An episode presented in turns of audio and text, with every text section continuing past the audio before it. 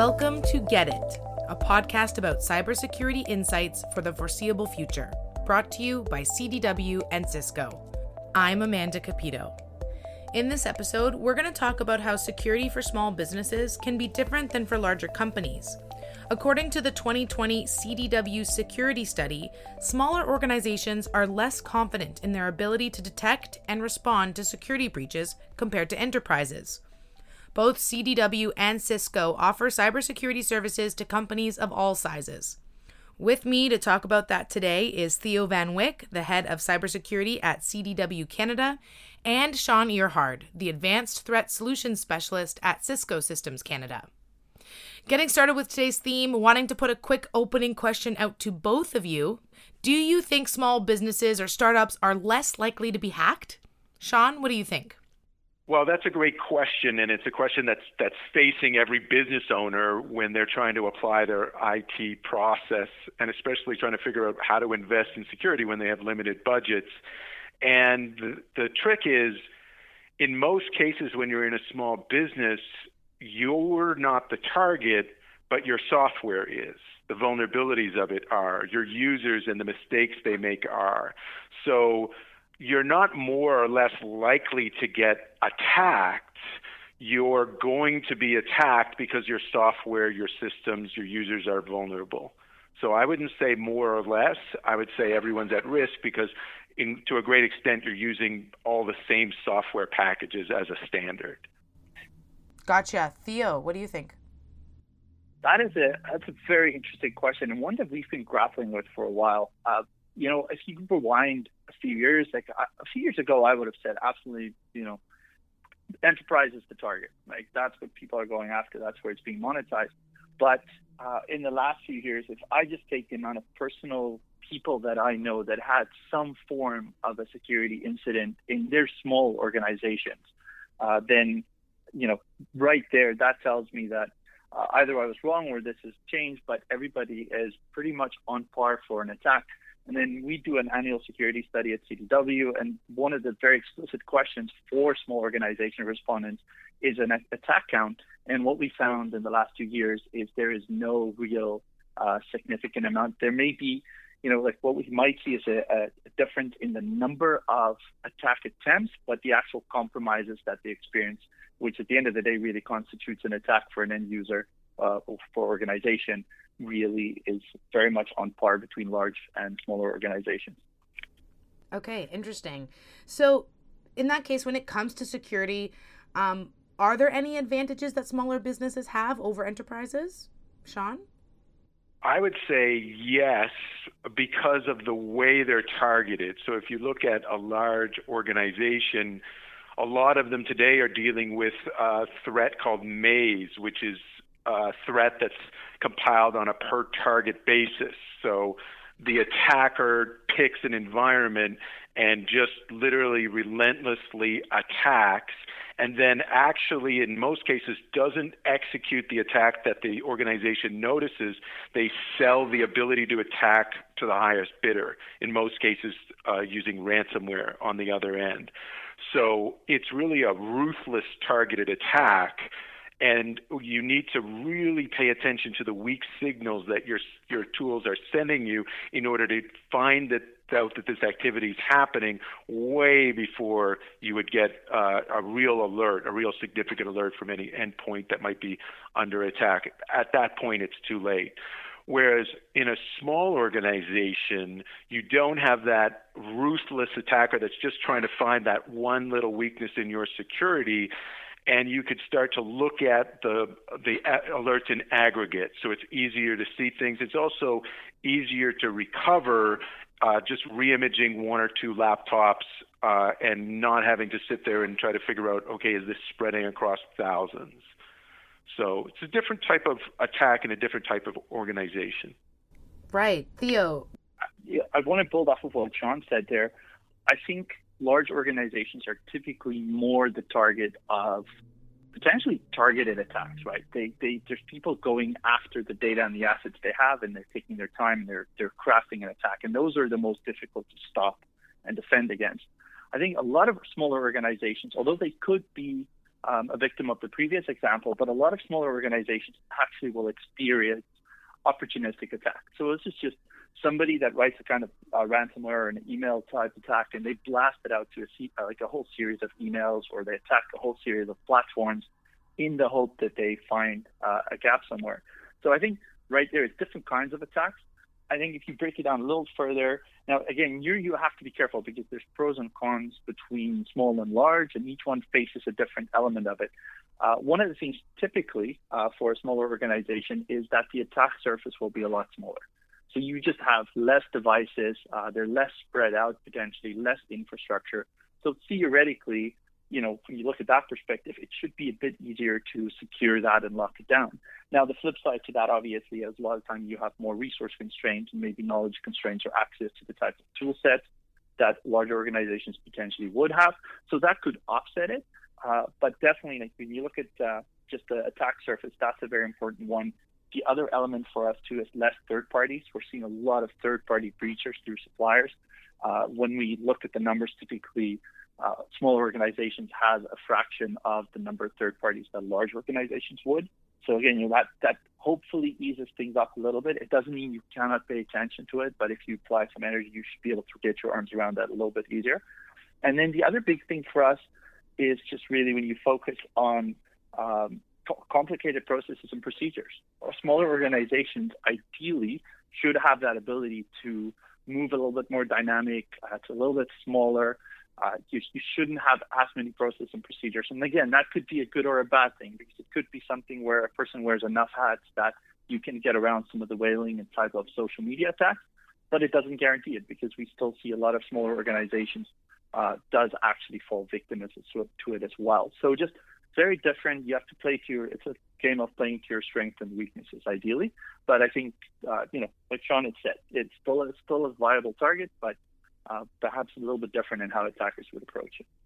And just to add to that, what I've seen in the in the SMB space versus the enterprise space is the enterprise tool set is often very, very fragmented because, you know, even if the team has been building for two years and now they've got a crack security team, they're still dealing with tools that may have been bought three, four, five, six years earlier, weren't the tools that they needed, aren't integrated, it's different, it's time consuming to try to get the information that they need out of it.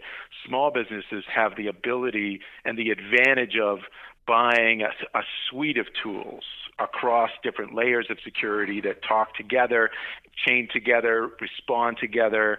And so, what that does is it fills the gap that you might have from an expertise perspective in the large organization, but it also reduces the time to react. And that's critical.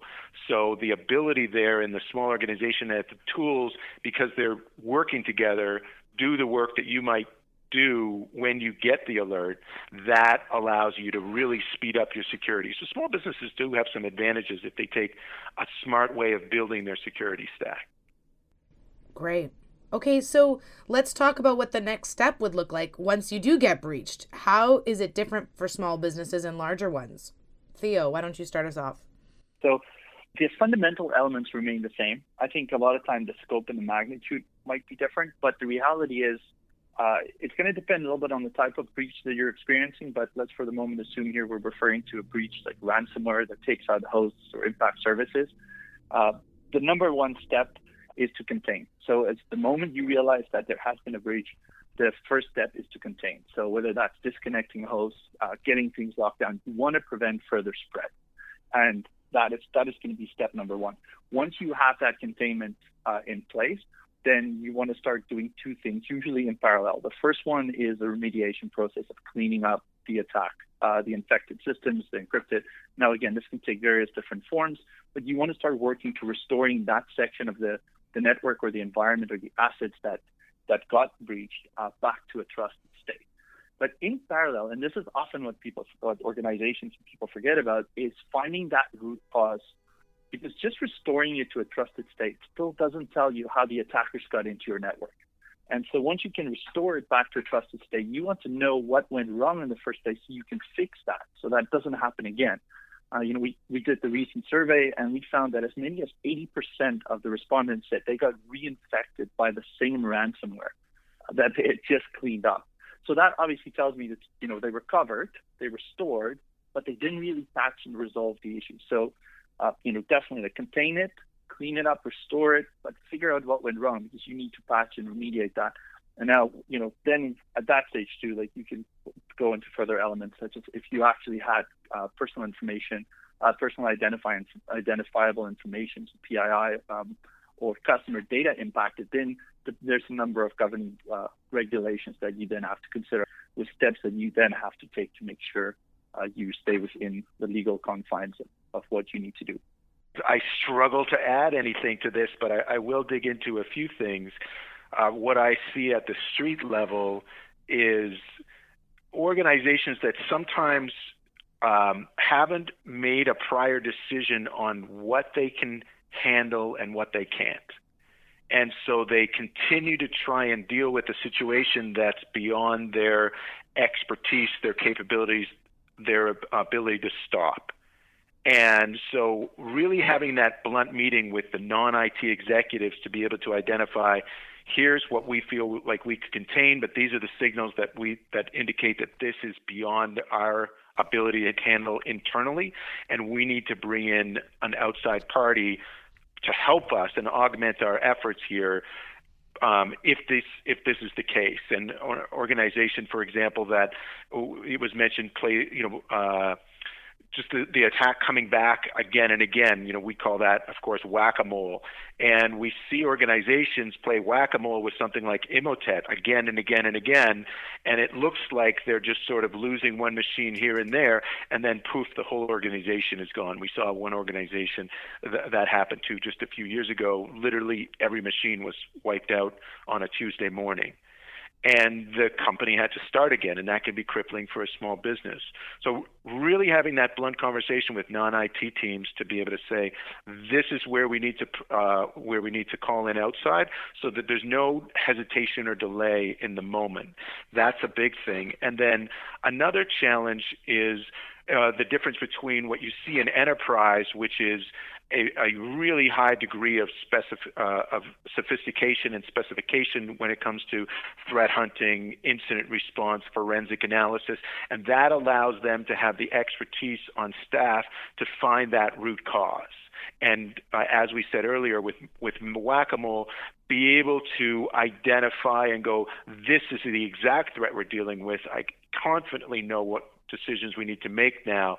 And that can be a very difficult challenge for small businesses where they have, in most cases, more generalist IT folks. So again, coming back to tools, not only looking at tools uh, and controls that can block, but that can provide that deeper level of analysis to immediately show you root cause, so that you're li- not limited by your own necessarily time and expertise that you have available. Perfect. So, shifting gears a bit, now let's talk about the new reality that we're in right now, where there is a massive increase in remote work.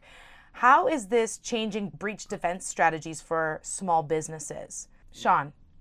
Well, that's a great question. And I find it fascinating because as a security vendor, my, my initial answer is, of course, uh, dealing with threats and dealing with, hey, you need to implement this control. But I'll take a step backwards and just talk about the human element and the stress of what everyone is going through, which is I have to now work at home. I don't have access to all the normal things that I do. My users, I can't just tell them to ship me my, their laptop.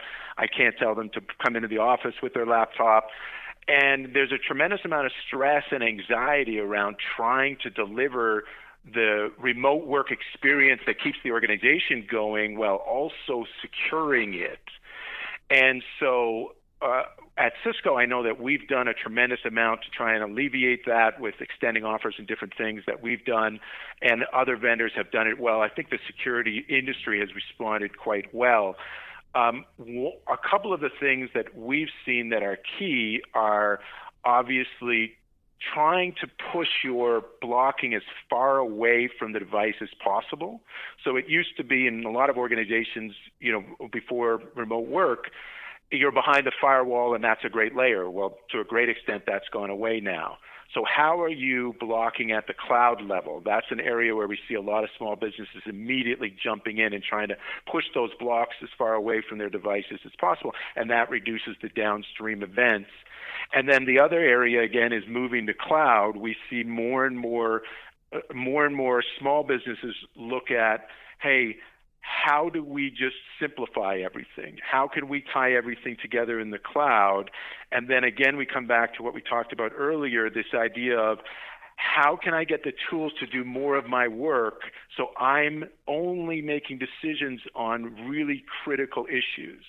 And that's an area where we've seen small businesses really rocket forward in the last year, where the tools are able to make more decisions based on how each tool is reporting some information rather than having the uh, the organization throw human hours at it. So it's very stressful right now, but there's a lot of relief that's available out there if small businesses want to look at how they could be doing things better and more efficiently. So there is a, another side to that as well. Great. Theo? It's been a very interesting journey. Uh, I'll say that for right off the bat. Um, what I have seen more so than in some other cases is an actual very clear divide between how where organizations originated from and how it's impacted them. And so if you look at certain types of small organizations that was already sort of adopted this, I need my people to be remote and mobile, and we're putting as many of, the services as we can in the cloud. So whether that's, you know, your Salesforce or your HR or your accounting program, whatever you're doing, you're already pushing that in the cloud. I think the, the irony is the impact has been a lot less than you, you might expect upfront, right? Obviously, there is a little bit more tooling. You have to get people comfortable with the loss of that human connection and element. And then on the other side of that spectrum, we have the organizations that was very traditional in terms of coming into the office, being in the office, working in the office, and that's where everything happens. In many cases, still, I know in my own, uh, and some of my own family's organization, like companies that they're running, they still have a lot of their data like locally on a server that's sitting there. And so for them, that is extremely problematic because now they already had a limited amount of tool sets and focus on remote access. And now suddenly they have to look at how do I deal with this? What kind of tool sets do I get? How do I get, oh, basically tackle this, uh, this new approach that they haven't been comfortable with so far. Now, on the flip side is once we see these companies deal with that and they adopt it, it, like Sean had said, it actually accelerates them. It actually boosts them, and you see a massive, massive positive effect off of it once they once they can wrap their heads around it. And the reality is, I suspect most organizations will will stay at at least at some form of that level. They're going to see the advantage to this and not back down. Um, and then from a, a, universal perspective, like Sean had talked about pushing protection to the edge, like protecting the cloud, like as far as away from uh, from the traditional spaces. Um, that push also goes in the other direction. So we a lot of times we talk to people about the endpoint or the user being the new perimeter.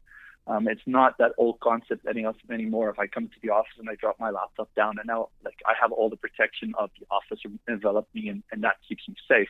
More and more people are connecting from home. They're connecting from uh, Starbucks, Wi-Fi, you know, Wi-Fi cafes. They're on the road. It's LTE and uh, cellular data. And the reality is, the only way to truly do that is to push that protection layer back to the user's laptops on the one side, and on the other side, if you are adopting cloud services, right, like make sure you're protecting those cloud services. The challenge there is those services are open to the internet; they're open to anybody to access. Uh, but there's fantastic tools out there, and it's again, it's a little bit of a shift in that thinking. But ultimately, I think that is the better approach because it safeguards you against many more scenarios than what uh, or what companies traditionally would have been protected against. And let's talk about the communication aspect of all of this. Both of you are talking about the importance people play in this. So, how do you communicate to a staff, especially if it's a small business or a startup, to say, hey, we're just as likely to get hacked, we're just as likely to have some security breaches, and how do you enforce them to take it seriously? Theo. Wow, the human element, uh, always very interesting. The, you know what? I, the biggest thing we found is we have to stop with fear mongering uh, the, the, the big challenge I have with security is a lot of time, and unfortunately, it works. The media pushes it because it works. It's clickbait. It gets attention, right? But the after effects of fear mongering is detrimental, and it actually shuts people down. So one of the things we we try to promote as well is to say, listen, education, uh, but from a positive place. Like use examples. Uh, you know, I have about four examples in that I know of personal people. This is not even through work where either they got attacked by a phishing scam and they what saved them was the fact that in a small case you know, the, the one person leaned over to the other one and said, Hey, really, you want me to move this money to this account? And the person said, I had no idea what you're talking about. Right. So there's a communication element and it gets avoided, but reality those attacks, those attacks are going to happen to everyone. Um, we have cases of, you know, people clicking the long, wrong links and social media accounts being hijacked, and that can be catastrophic for a small organization. But I think the reality is just to take those examples and assess it. Like and then discuss it with your your uh, your employees so that they understand that other small companies are falling victim to this, and it it happens. Uh, it's a it's a human element, but uh, I'd I'd say you'd have to feel out your audience too. Now you have to take your demographics into consideration. You're working with millennials or you're working you know, with boomers. Like what what is the age group and how do they process information? Because it is very different. But uh, we have to get away from fear mongering and make people realize that this happens and the response, how I respond to something happening and being aware of it is so much more important than just plainly wearing a, you know a head in the sand approach of it won't happen to me or I, I hope it never happens to me. And I think from a people perspective, the key I think that hasn't been spoken about is really how do you get a positive response from people. And, and as was said, fear mongering doesn't work. And one way to do that, especially if you have a small organization, is you know make it part of the onboarding process. Work backwards from each individual to be able to say, here's the worst thing that could happen. All three people that work in finance. This is the worst thing that could happen, and this is what it would look like in your normal workflow. And that's a very different conversation than saying, don't click on an email unless you're sure. I click on 2,000 emails a day. How, you know, it's very difficult for me to try to, in the moment, not have my finger just click on that email. But if I have a sense for where I sit in the chain and what could really happen on the other side of that, it doesn't come across as fear mongering. It comes across as me doing my very specific part to keep the organization safe. So working back from that worst case and making it very personal for the role and making it part of onboarding, even if the only security training they get is in their first couple of days at work, that sets the tone. And that's key, rather than doing it maybe once or twice a year. Great, makes sense. Okay, so just a final question now. Looking ahead, if there is one thing that small business owners should really have top of mind uh, with regard to cybersecurity, what would you say it is? Sean, we'll start with you. The answer is really straightforward. Really take a look at your organization and your volume of human hours you can throw at this problem. And if the answer isn't a staggering amount of human hours you can throw at this problem, you should spend the next six to 12 months investigating how to automate the routine tasks that people are doing today, for example, because different layers of security or products don't talk to each other. How are you forcing your own employees to bridge the gaps that machines should be doing for you? and really take a look at that because there's a huge opportunity, especially in small organizations, to chain these solutions together, get them doing the routine behaviors that your staff might be doing today, really look at literally every click that they're doing and understanding how to automate that. And that way, that frees up a tremendous amount of time, and they make they're able to make better decisions because the automated stuff is already uh, happening. So a great example is uh, from earlier, you know, a potential breach happens or an incident happens, then instead of spending four or five hours looking through logs, trying to understand what's going on when maybe you're not a security PhD, there's the ability today, especially in small organizations, for the tools to grab all that information and present it to you in a way that you could just make a decision. And that's the role that people should be playing in security. And if you don't have a tremendous amount of hours to throw at the problem, really look at that because it's a really exciting area of security today. Yeah. Theo. I would say one of the most important parts is understanding the context of what security means to you as an as a company. And what I mean by that is there is phenomenal information out there. There's frameworks, there's tool sets, there's information uh, Sean talks about uh, you know, automating responses, and we see customers wanting to do that so badly. But a lot of time, people forget to take back a, a step back and look at what the data, how, how their organization is ingesting and using data. Where is my crown jewels? Can you answer that question? If I ask you, where is the real crown jewels in your organization? What is critical for you to protect? Do you have that? Do you have a, a, a handle on where that data is? Then I ask you, how does your how does your employees work with this uh, this incredibly vital information? Can you answer that question?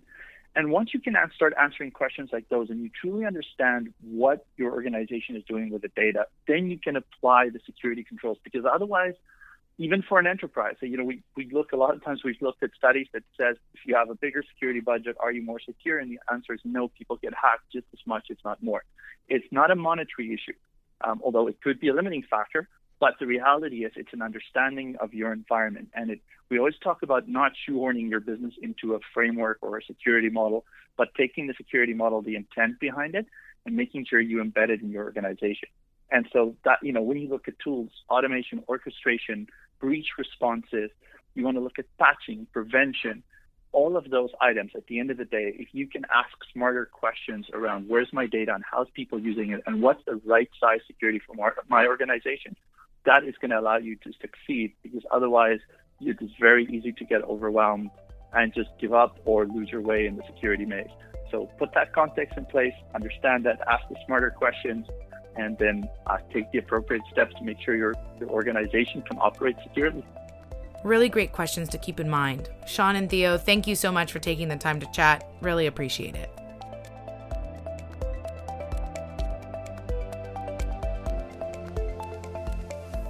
Get It is brought to you by CDW and Cisco. Thanks to our guests Theo Van Wyk and Sean Earhart, and thank you for listening. I'm Amanda Capito. For show notes and additional episodes, visit cdw.ca slash security podcast.